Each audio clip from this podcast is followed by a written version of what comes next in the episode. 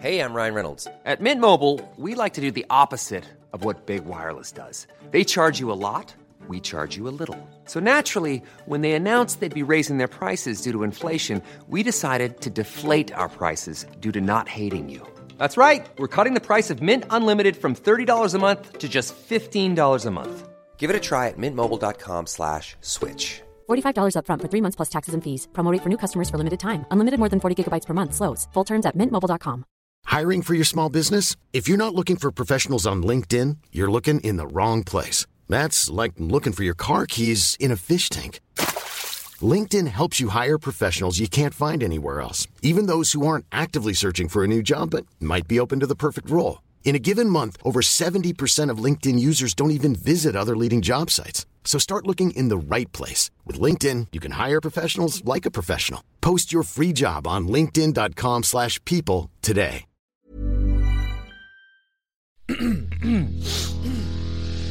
You're listening to the Sans Pants Network. Home of comedy Culture. Adventures. and ghosts.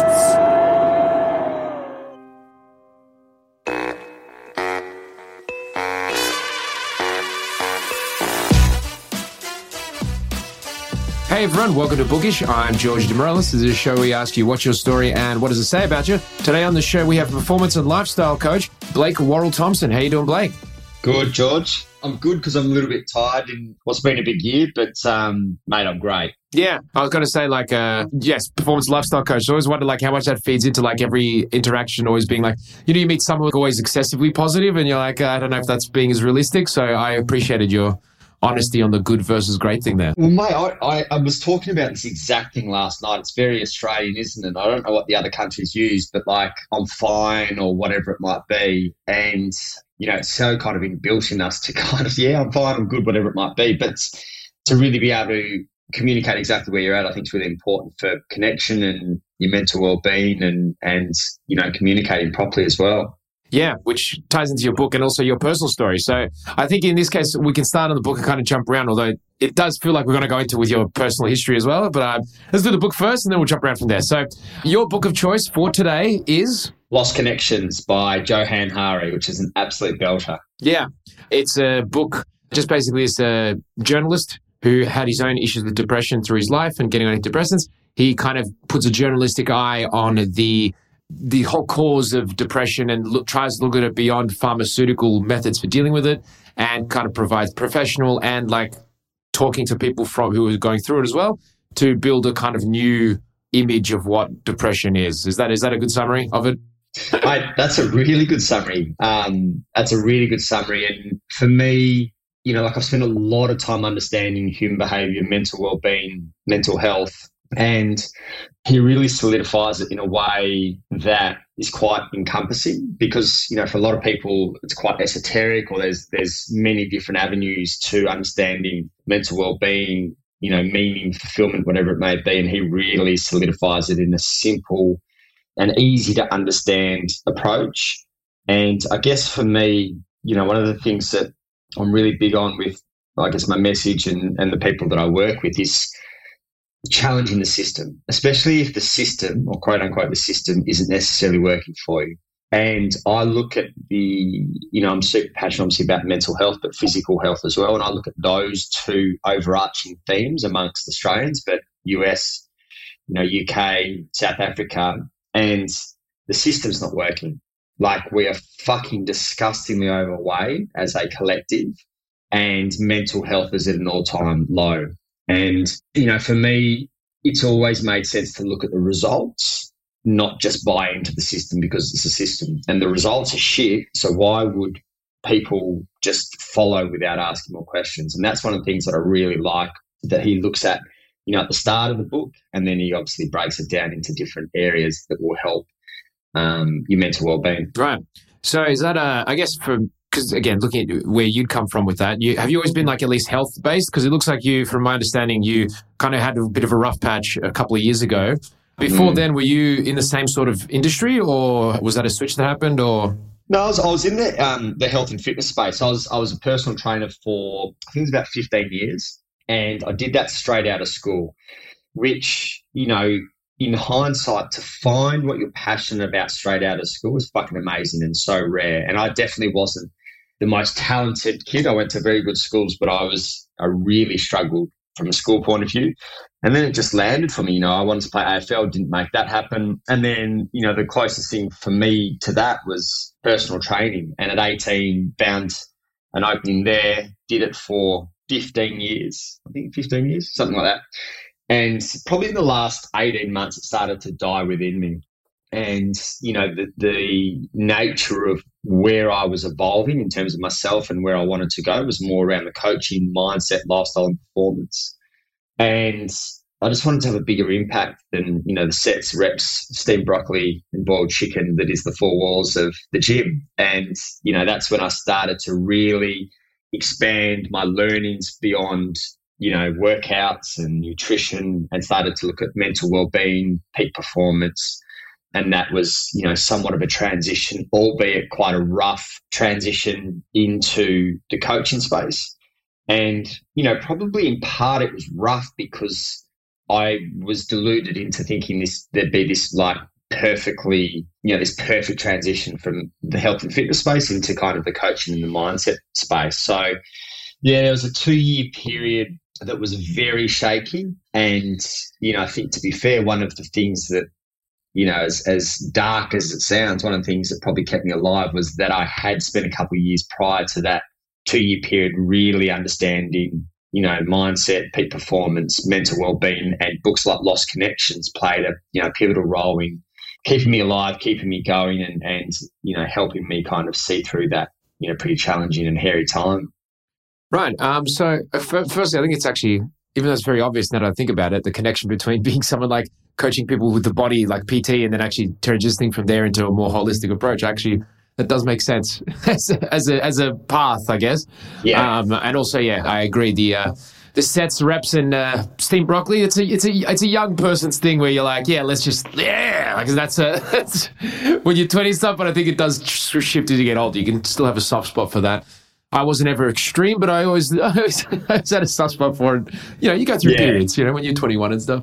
Um, well, mate, I, I, still love it now. You know, like I'm, I'm two weeks away from doing an Ironman, which is a, obviously as physical a challenge as you can kind of get in in the space of endurance. So I still love health and fitness, and it's still kind of the foundation of everything for me.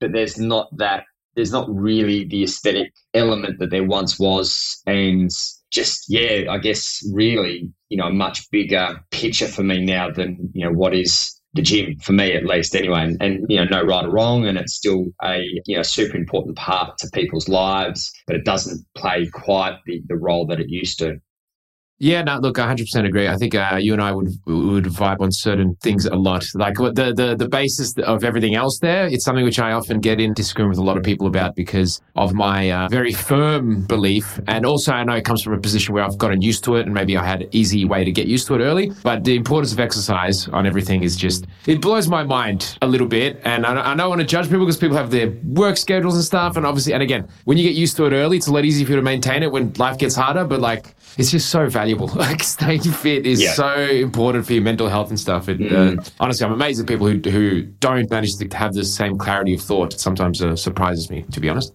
Well, mate, yeah, on that, you know, like I'm I'm in two minds, and you know, there's almost that duality of it of like I'm compassionate towards people's struggles because fuck, I've been there, and there's no bullshit for me when it comes to exercise. You do it. You just have to do it. And if that means you get up at fucking four thirty in the morning to do it for thirty minutes before you know your kids get up, or you get up at five o'clock and you do ten minutes of burpees, it's a bullshit excuse time. Like we've all got the same 24 hours and yes, we've all got different routines. And, you know, I, I empathize with those that have got kids and, you know, all the other things. You find a way. If you want it bad enough, you'll find a way. And that, mate, it could be 10 minutes, you know, it could be 10 minutes of burpees. It could be, you know, intervals of 30 seconds of lunges and 30 seconds of rest and you do five rounds of that. It doesn't have to be much. And, you know, even right now is a perfect example. People looking at, you know, me kind of two weeks away from an Ironman going, fuck, like I couldn't do an Ironman.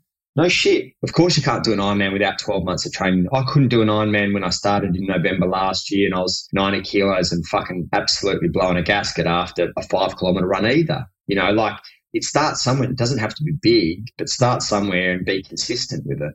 Mm. Is that um? Actually, just to clarify, how, what is the distance with Ironmans? The Ironman's a 3.8k swim, 180k bike ride, and a 42k run. Jesus Christ, it's a lot. that is. Okay, yeah, no, look, I, I think I'm also a while away from one of those. yeah. Mate, everyone's a while away until they're not. Do you know what Yeah, I mean? yeah. Like, and, and fuck, if you saw me last November, I was in some pretty average condition. You know, I was having a good time, and fitness has always been a big part. But there's doing fitness, and then there's spending 12 months kind of building towards a you know 12 to 13 hour race. So just start somewhere. Yeah, that's impressive. Actually, so with the book, in terms of because I'm wondering where this ties in with your issues with, like you Mm. said, you had the rough patch and all that. So, in terms of because I do want to talk about the more detailed stuff in the book, but before that, just Mm. where did you first read it? I read it, I reckon, when it first came out, which must have been four years ago, potentially. Maybe even more recent. I can't remember my exact timeline. If I've got my timeline right, might have actually been reading it in the mix of shit hitting the fan, potentially as well. So it might have even been, yeah, it might be two and a half years ago. But it was, yeah, I reckon I've read it now three or four times. And I, and for me, I'm a bit of a bookworm. Um, by the sounds of your your podcast, you are as well. And you know, I take it. I've got a Google Doc for every book that I've ever read, and I read a lot. And you know, I often kind of refer back to notes, and and will take bits. You know, if I'm looking for ideas around writing or blog posts or you know Instagram posts or whatever it might be. So. I do reference back to that a lot and just find it so valuable, the information that's in that book. All right, so yeah, I guess uh, that's what I was wondering. Where, like, on your journey, you became aware of your own issues with it, like whether it was something, it was something you felt earlier, like, as in even I don't know if you want to go into too much detail about Mm. where you were at with that period in your life where it was a bit harder, but Mm. like, was it something you'd always felt like? Is because the book's about depression. I guess was it technically suffering depression, or was it more just like a really hard time? Like, how does that work? I guess. Yeah, it's, it's a good question. I think, you know, in hindsight, I would have had pretty strong depression at that time. And awareness is a beautiful thing, so is hindsight. And I, I wouldn't have known at the time that I had, you know, depression. In fact, you know, Genoa, who's one of my business partners, I remember saying to him when I felt like I was close to rock bottom and everything was stripped away from me. Everything, job, identity, girlfriends, was like a few days away from not having a house, like everything. And I remember saying to him that fuck, mate, at least I've still got my mental and physical health. And God bless him, absolutely no way did I have my mental health at that time. And the next week, I ended up in, in hospital with what they thought was meningococcal. And that was my final moment of like, fuck, you know, I, I don't know what else to do. I surrender. Show me what I need to see, as kind of woo woo as that sounds. But I was like, it was somewhat of the waving of the white flag, which doesn't sit well with me. But I just kept on trying to fight against it, and it just kept shit just kept on hitting the fan and just hit after hit, and you know things went wrong. And I was like, I just finally surrendered. It's like, all right, show me what I need to see. And then, you know, it was actually a week after that that the first idea for the new business kind of came through and we started to build pretty quickly back up. So yeah, it's it's you know, one of the one of the struggles I think for a lot of people is, you know, anxiety, what is it, one in four? I'd say it's probably even potentially, you know, two in four, so fifty percent, is there's this elusive carrot that society dangles in front of us that for most people they continue to chase their whole life. You know, that the shinier car, got the shinier car, now I'm going to go a bigger car, got the bigger car, now I'm going to go.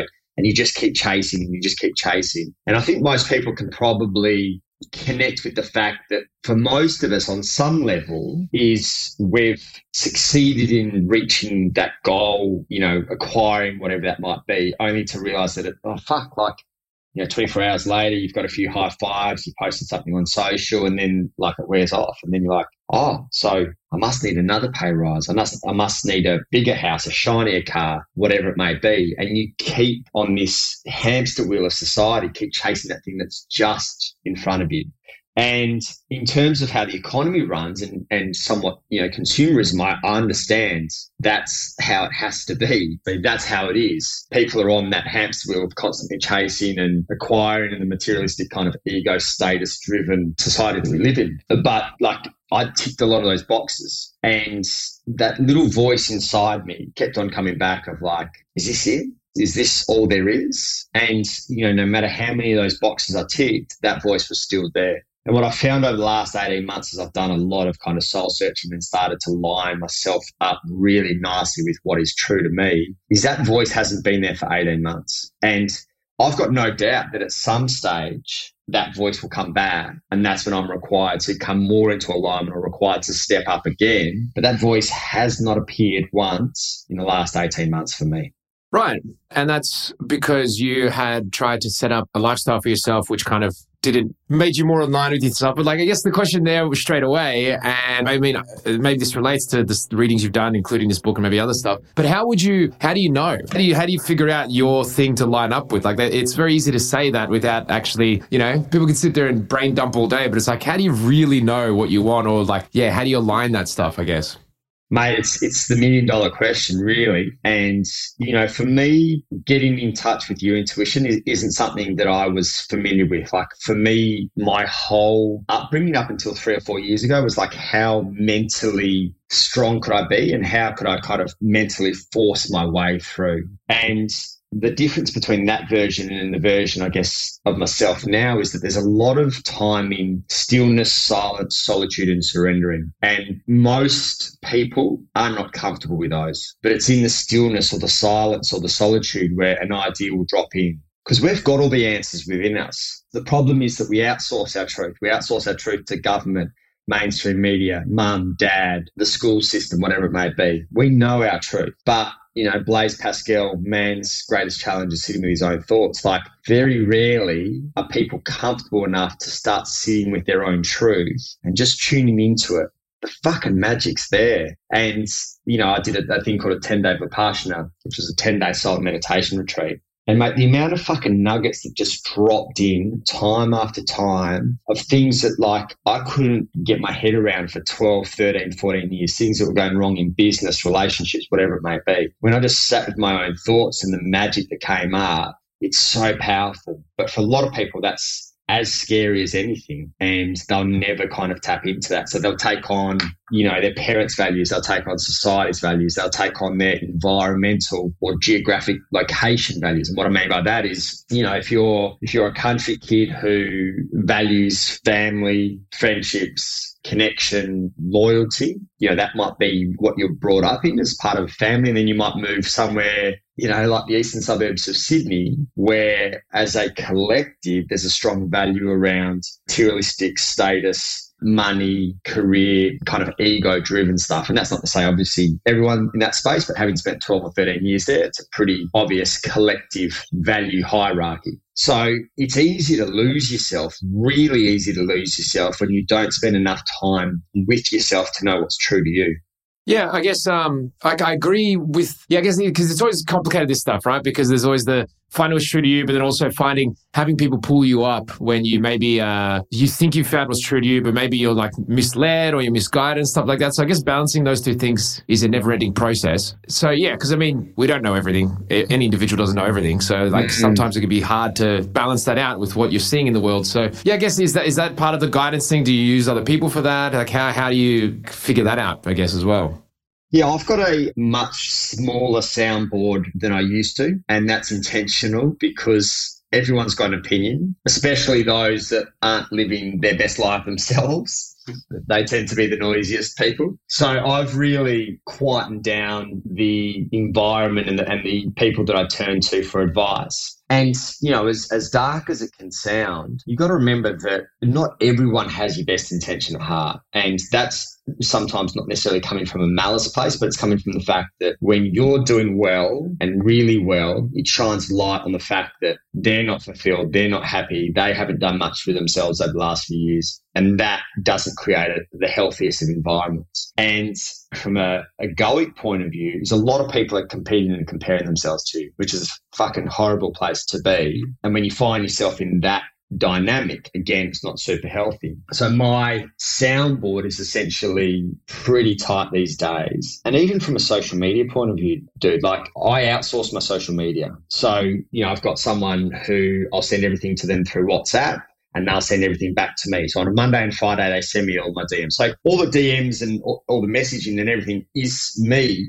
but it goes through WhatsApp. So I'm not getting distracted by social media. I'm not getting caught, caught up in the noise because it's a noisy place. It's a really noisy place. And, you know, one of the things I struggled with when I was younger was focus and ADHD and, and those type of things. So I'm working more and more towards being focused, which allows me to have more and more impact. Otherwise, you just get caught up in all the fucking noise that is social media. So that soundboard is really tight these days. And my inner circle is the tightest it's ever been. And, you know, in that, self awareness, a book called maybe it's called The Insight of Self Awareness, which is another one we're speaking of, mm-hmm. is whoever the author is, and I can't remember her name off the top of my head. I think she's a doctor. She talks about internal self awareness versus external self awareness. So, internal self awareness is how you see yourself, external self awareness is how others see you. What was really interesting in that was there was no correlation between the two. And for me, that made heaps of sense because I was like, fuck, I spent so much time building self awareness, but I actually wouldn't have a clue how I was perceived by others. And the value in having that soundboard is that you know, at times we're all a little bit delusional. For me, that's the scariest thing now because delusion is part of the reason that I got myself into the pitfall that I did. So I like I can't handle anyone that doesn't tell the truth because that that actually scares me more than anything at the moment. But it also gives me a chance, those people that are externally kind of giving me feedback, to be able to identify and bring to light things that are barriers or blind spots for me, things that I can't see that aren't working for me or that aren't clear. So lots of self awareness, and that's a big piece for me. And then having that external soundboard to help me iron out anything that I can't see is super valuable. Right. Yeah, that makes sense. Just about picking, I guess, the right people to have that sounding board with that you can trust. Mm-hmm. So you've mentioned uh, like the ADHD stuff and the connections and this, and it is something that's in the book a bit because like it's a complicated scientific topic in a lot of ways. So it's kind of we got to obviously, both neither of us are doctors, but we'll figure it out.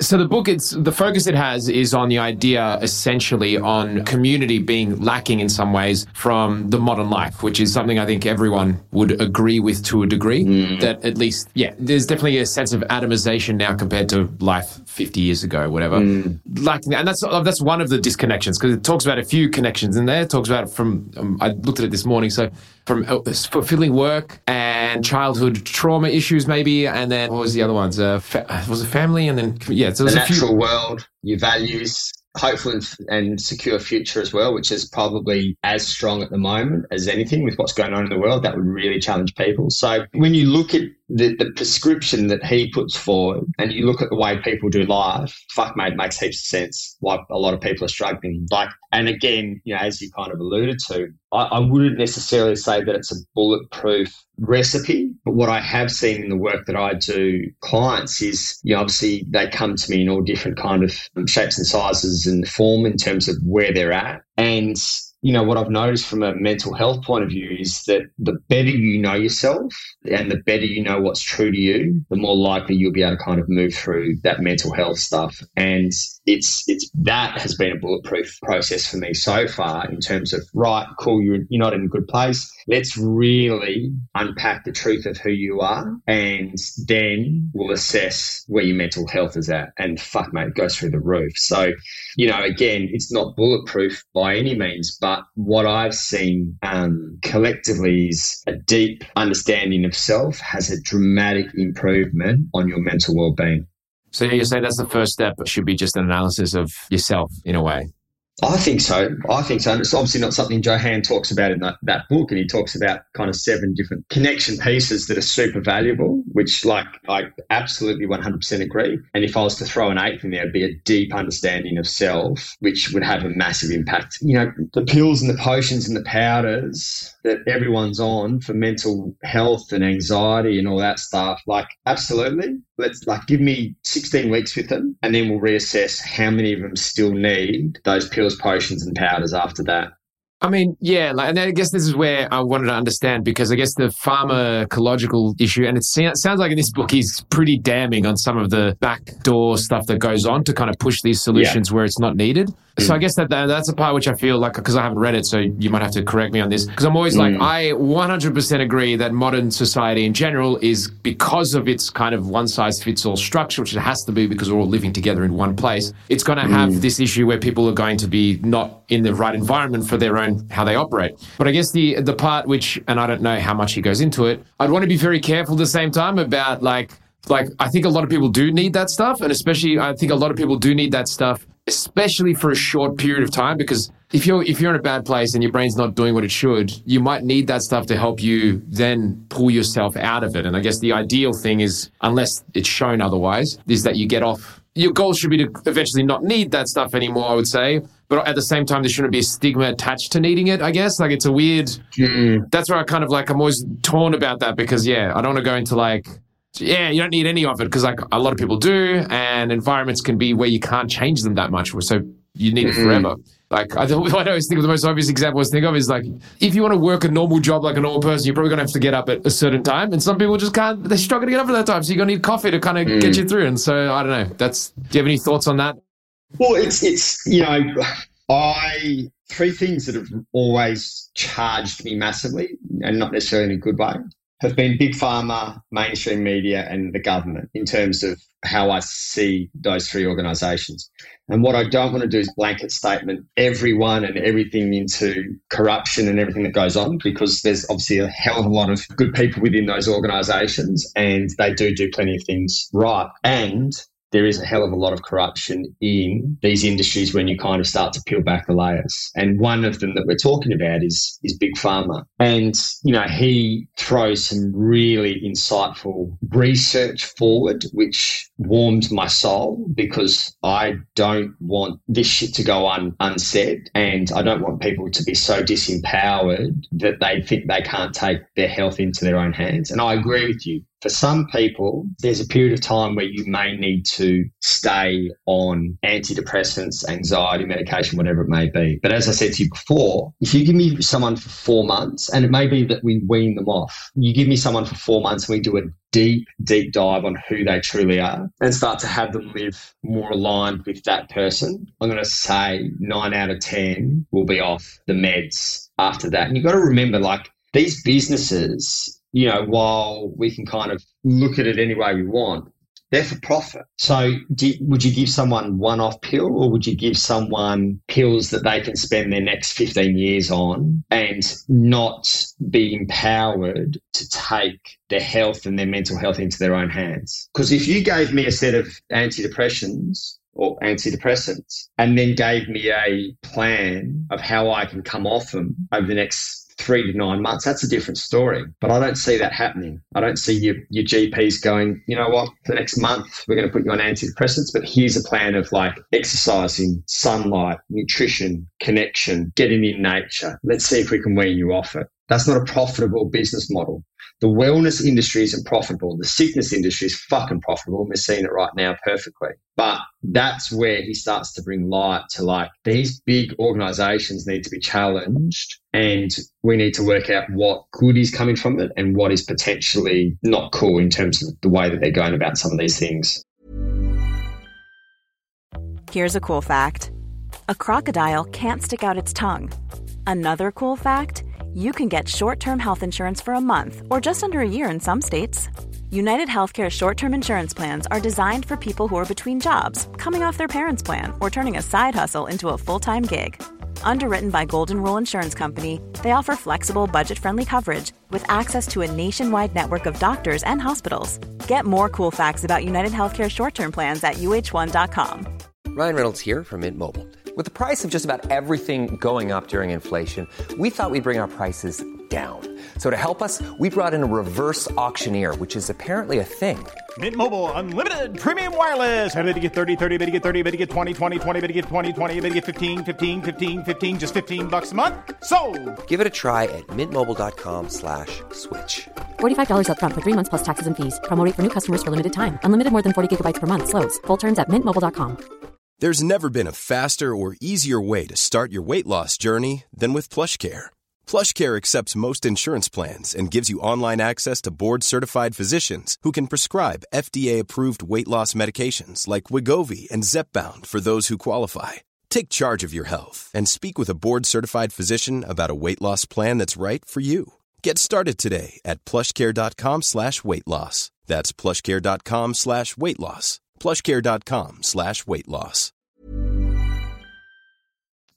Right. This is kind of the topic which I think I could see in this book kind of coming up because I was like, yeah, it's it's a contrast. I mean, like you said, right now you're seeing this in terms of the science issues right now around uh, obviously vaccines and things like that. But mm. and I think like it, it can be complicated because yes, systems are innately messy, and I do agree. I think the easy solution a lot of time is to just throw pills at something and not, especially like. But even there, I'm like, I think a part of it is just people might not realize that you got to put in more work to go see a psychiatrist, go see a psychologist, and like work through through this stuff slowly, but instead because a doctor might just only see them once and they're like, well, I can't do anything else. You should go see this person, but you know, all mm. I can do is give you pills. So like, as in even there, I'm always like, it's just a system that like everyone's doing their own thing, but because you don't have these structures in place, it can end up not helping people. Even though, I mean, even the doctors would be sitting there saying, "Hey, the best thing for you is to go see a psychologist," but I can't make you go, so all I can do is give you some pills. And like that's where, yeah. even there, I'm always like tentative about making it all like one big bad thing. And I guess that's where like, yeah, so uh, just because right now the science issue of dealing with this stuff has become obviously very very big topic in terms of uh,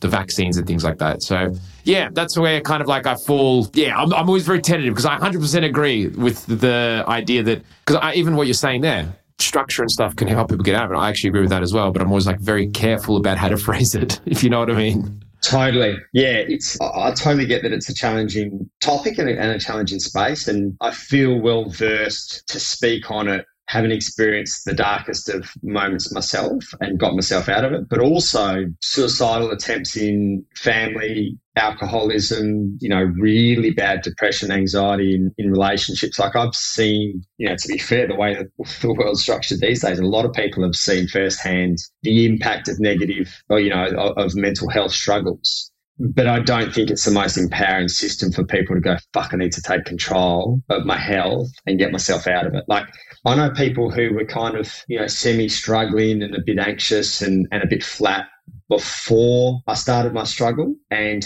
you know, never got really bad and they're still struggling there four years. Like I've been to the bottom and brought myself out of it, you know, three year period. And these other guys are still stuck in story of like, you know, I'm hoping these fucking pills kick in one day and I just miraculously am better. Like you got to take charge. You got to take charge. You got to do deep discovery of self and understand what you're about and make the calls to start living in alignment like with with that in order to improve your health and mental health. Hmm. Well, yeah, that, that's I guess what. Yeah, looking at that from a wider picture is exactly what that book is about. I guess it sounds like that's what your uh, your whole attitude now is switched to. So um, mm-hmm. on that front, I guess like is there to go back to you and your processes because I actually am really interested in that. Like, do you have daily things you do to kind of keep you on track, or like weekly things? Have you like said no to like no more alcohol or something like that, or and do you have daily routines you go through to kind of handle it? Because yeah, mm. obviously that's a big part of it. I'm just curious. Yeah, absolutely.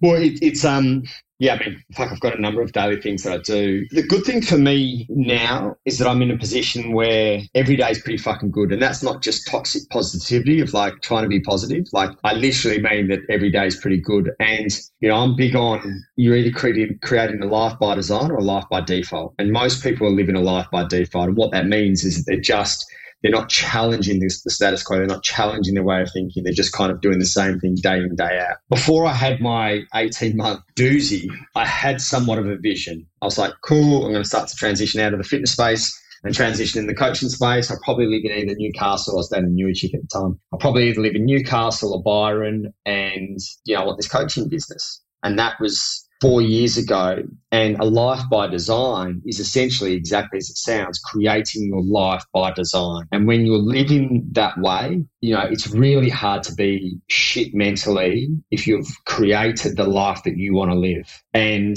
you know, for me, it's, like I'm stoked. You know, I live in Byron Bay. I'm working with people that I want to work with, doing the stuff that I love, and I'm keeping myself kind of challenged mentally, physically, you know, emotionally, etc. And you know, a big part for me has been meditation, which ever since I moved to Byron, I was kind of dipping in and out of it before I moved to Byron. And then, you know, I think I've missed kind of three days in the last 18 months. So that's been like the forefront of my mornings. Journaling every morning has been one. You know, as I kind of mentioned, exercise is massive for me. Nature, which has plenty of good surf spots and beaches and sun up here in Byron, like those are the foundation of everything that's good for me. And I guess the big thing as well is creating the business and the lifestyle that I want. You know, like I love my job. And, you know, Johann Hari talks about that in the book. I think it's, there's a, there's a study from 2012, Gallup, from the Gallup study by the Gallup group. And it's like 13% of people love their job fuck, you spend a lot of time at that job. You want to find a way to love it or tie it into the sense of meaning. And, you know, I look at the clients that I work with and I, I get excited about, you know, checking in with all of them. It's not like I've got, you know, a whole bunch of fucking drainers that I'm not looking forward to. Like I have created this over an 18 month period where you know, for a lot of people, they're living for the weekends, they're living for the holidays, they're living for Christmas like my Monday to Friday is just as good as my Saturday and Sunday. And personally, I'm not saying it's easy, but personally, I think everyone's capable of that. You know, but the mo- the majority of people are playing small and you know pretty scared of stepping into the unknown, which again, you know, based on human evolution, there's a good reason why we stay familiar. You know, going back from an evolutionary standpoint, if you left the tribe or you left what was unfamiliar, you might have been killed off by another tribe. You might have got eaten by a saber-tooth tiger. Like we are born to sit and stay in what's familiar, even if it's not what is necessarily best for us. Yeah, it's, it's, better the devil you know a lot of the time. Yeah, uh, spot on. First, let me just say, I think uh, a solution to anyone's issues would probably involve moving to Byron with that sun and surf and all spot that. On. Couldn't agree more. like that's, so that's uh, yeah, that's uh, that's a big one. I feel like yeah, if you can go for a nice surf yeah. every day in beautiful weather, I think it's gonna it's gonna make you feel a bit cheerful, more cheerful straight yeah. away. yeah, uh, hundred percent. But like yeah, because what you're in now with the coaching stuff, and like I, it's interesting. I find I've got some people I know who have gone kind of into the same sort of sphere. Mm-hmm. There's some I've, I've kind of got an insight into it from the outside, and you see the full range of people who do that sort of thing. So I do feel mm-hmm. like I want to. I feel like people would want to say this. So I'm, I'm going to say it, even though I'm just kind of highlighting it. But obviously you're going to have a lot of people in there who are just snake oil salesmen promoting whatever, totally. make yourself feel good, jump up and down, and then da da da. But they don't actually, you know, it doesn't really actually adding any value like that. So yeah, I guess firstly, how can you catch yourself out? Because I'm assuming a lot of them probably think they're doing the right thing, and maybe they just don't know, mm. or and I'm sure some are actually just straight up dodgy. So how do you how do you maintain that to make sure you're not kind of falling into being one of those people, or do you have any opinions about those people, or yeah?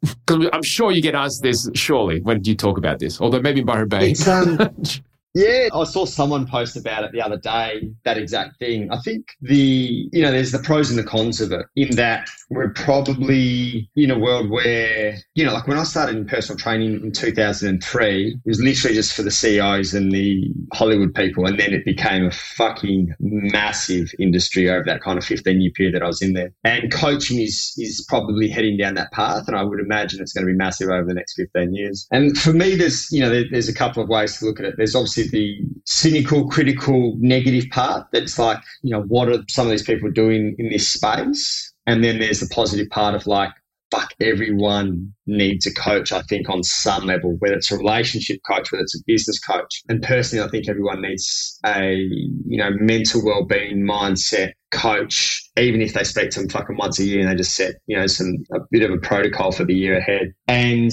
the thing with it is the good will always come mm. through and the people that do a good job will always shine through is my belief. So you know, if you are dodgy and, you know, even if it's unintentional and, and, or, or you aren't adding a huge amount of value, then your business isn't going to be that successful. Like that's the nature of the beast. And everyone's got to start somewhere, you know, like if I think about my first year of personal training as an 18 year old, like what the fuck would I possibly know about connecting with a 35, 40, 45 year old when I'm 18? Like I didn't. So my relationships were kind of, you know, somewhat challenging. But the thing from a coaching point of view is look at your business. You know, like, are you retaining people? Are they happy? Are they spreading the word? If they're not, keep upskilling and keep upskilling until you, you become good at your craft. And, you know, can't remember whose rule it is, the 10,000 10, hour rule. It doesn't necessarily have to be 10,000 hours, but if you're new to the game of coaching, I'll be working fucking hard, picking up every book, you know, probably investing in yourself with another coach who can coach you so you can learn things off them in order to be able to have big impact and most importantly, probably come into integrity and, and live by that. Right. And I guess like yeah, there's a few things there. So, would you? Because it sounds like there is some, a fair bit of crossover between, let's say, uh, the coaching side of things and maybe something like therapy or going to see a psychologist in some ways. Mm. Now I was thinking about it, it sounds like it's quite similar in terms of what you guys are offering, I guess. So, like, do you see like an issue there with the fact that you know there's like a professional field that kind of exists for that, and then there's something like this? Do you see that? Is there a conflict there, or is there? You say to people, go see a therapist as well as coming here. Like, how does it? Yeah. Yeah, it's an interesting one. It's having um, spent a lot of time in the fitness industry and obviously knowing the health industry, that's a similar theme there. If you're not traditional by the book, then you can question some of the other people in the industry.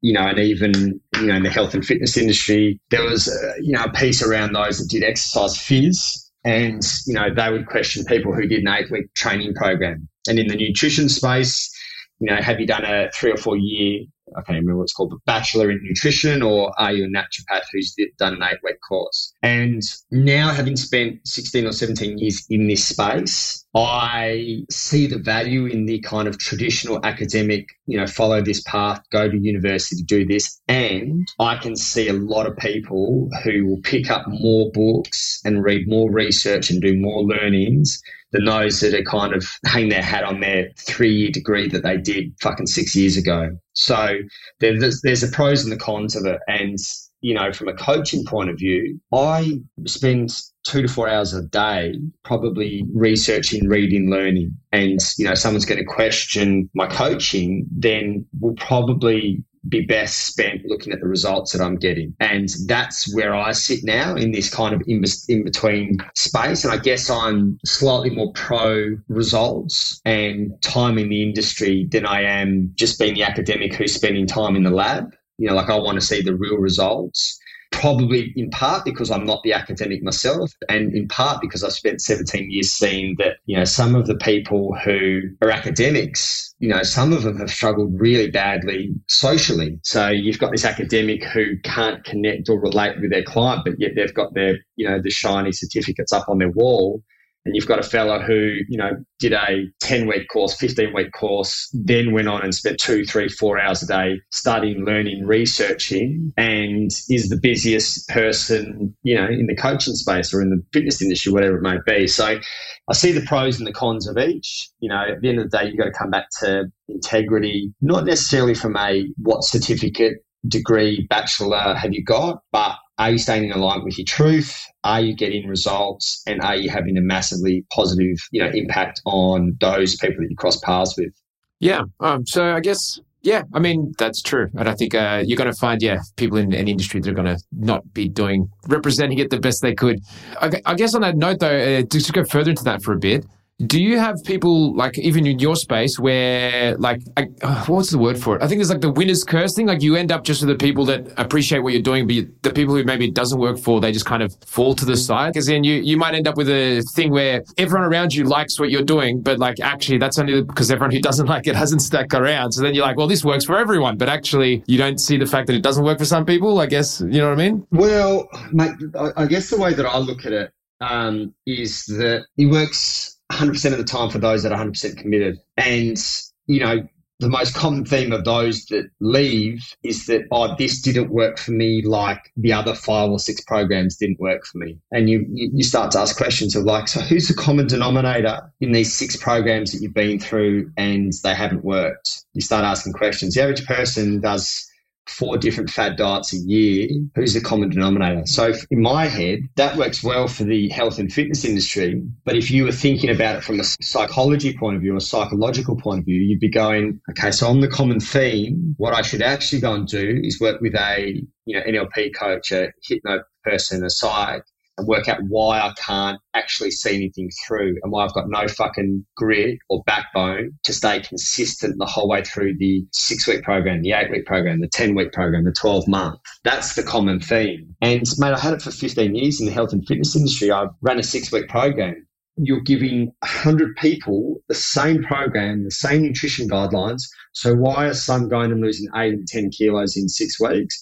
And some are like kind of just flailing around and just kind of doing bits and pieces. They, they're being prescribed the same thing.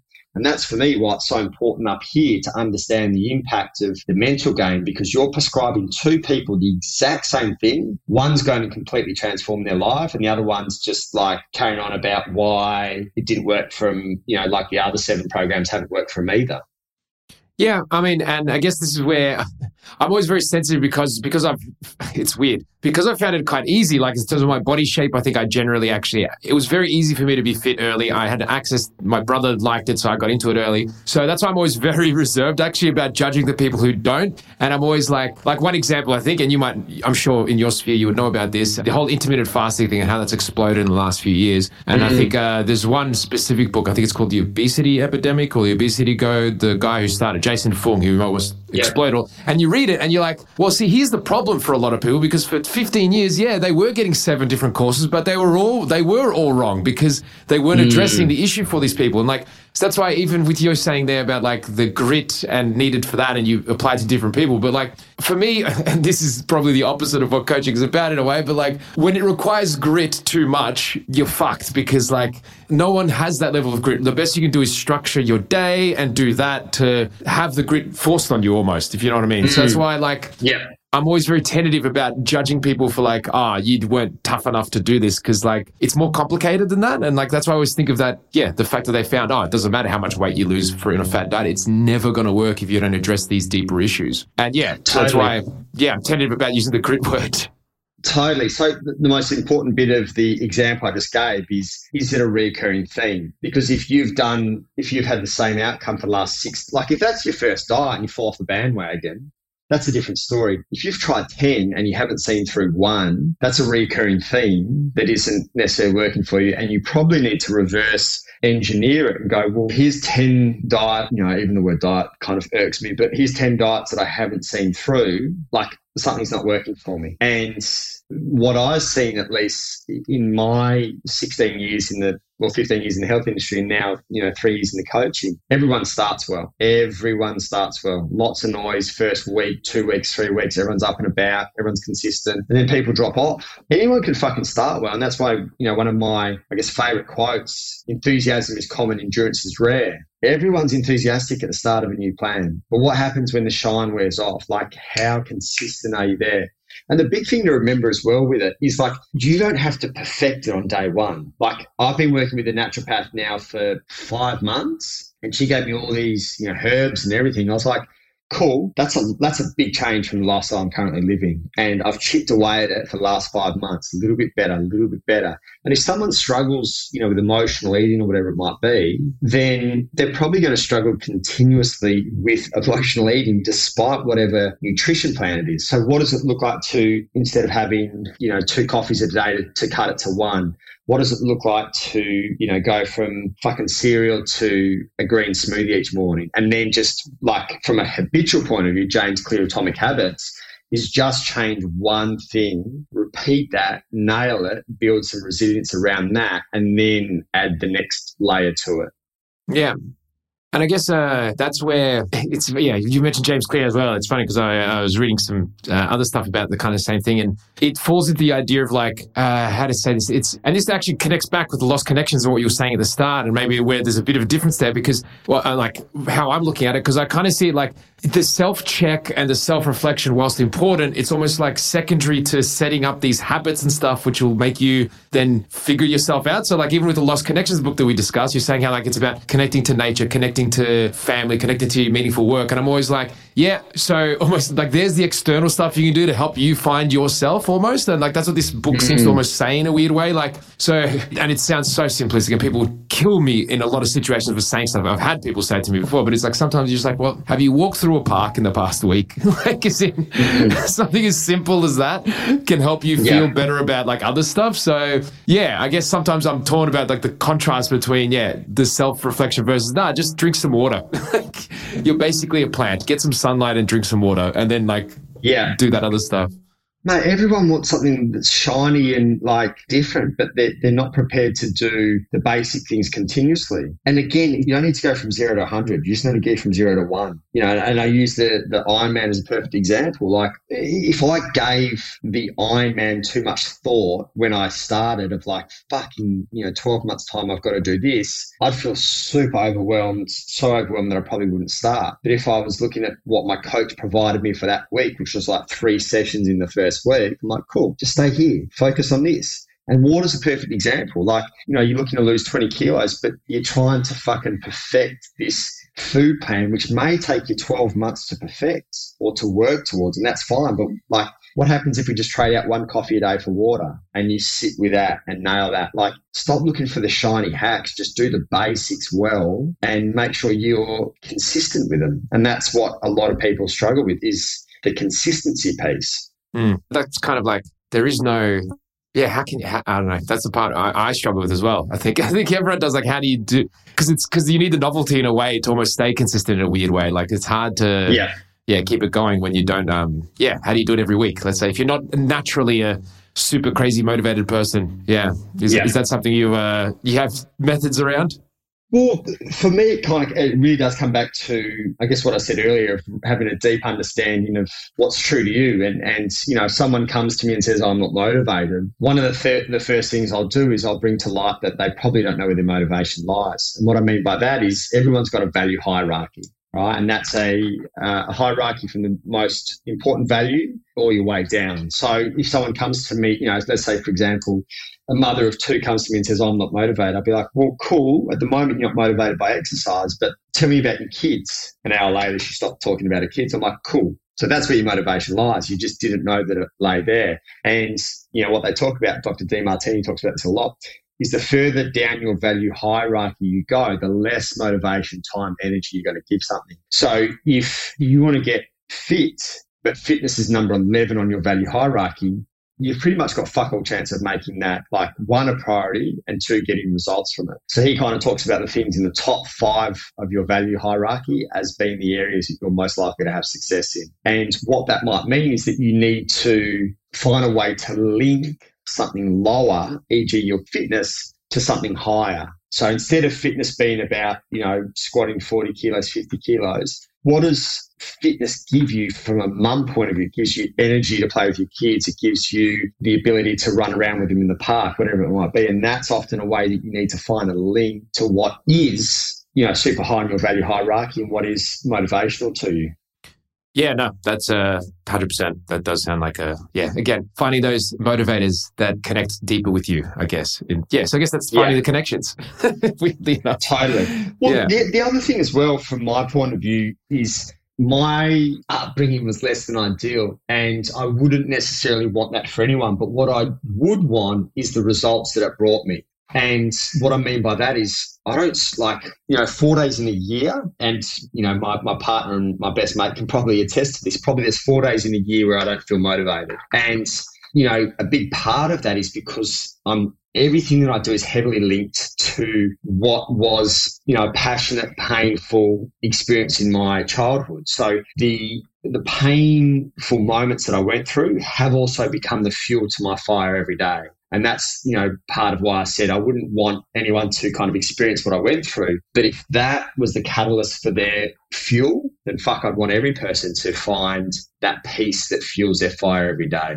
Yeah, as long as it doesn't yeah, I guess cause that kind of any trauma issues that, yeah. As long as it's in a positive light. Yeah, yeah, as long as it comes in a positive light. Yeah. Yeah, again, that's another example where it's like, I do feel like the suffering to get good. It's like, well, yes, but like you can do it in a more positive way. It doesn't have to be fully pain. Like, as when people are like, oh, you know, you got to grow totally. up tough. Everyone's too soft now. It's like, well, you know, you don't need to have grown up climbing a mountain to be tough, I guess. So, yeah, totally. that's the other yeah. side as well.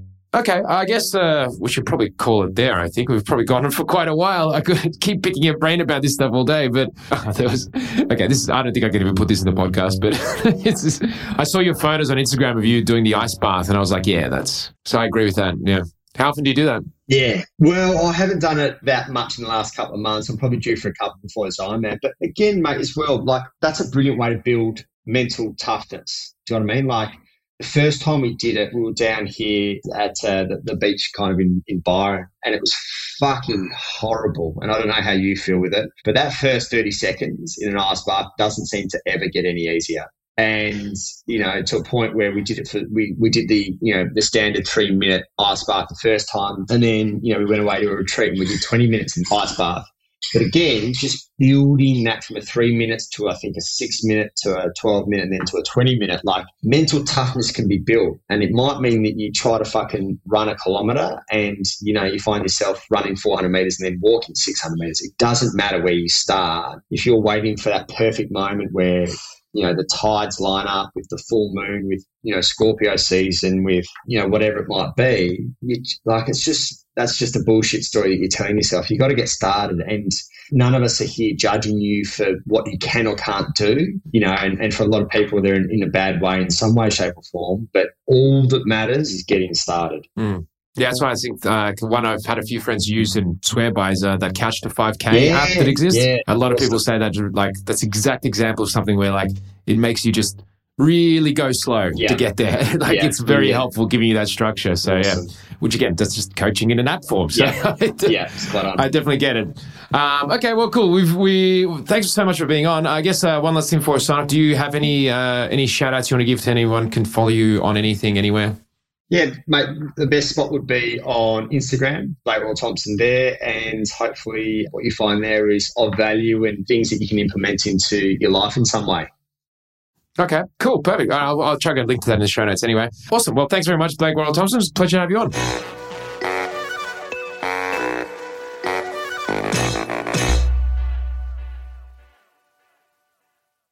Thanks for listening. If you want to help support this show and all the other shows we do here at Sans Pants Radio, then why not subscribe to SansPantsPlus.com? For as little as $5 a month, you could have access to a whole bunch of bonus shows and content. Once again, that's SansPantsPlus.com.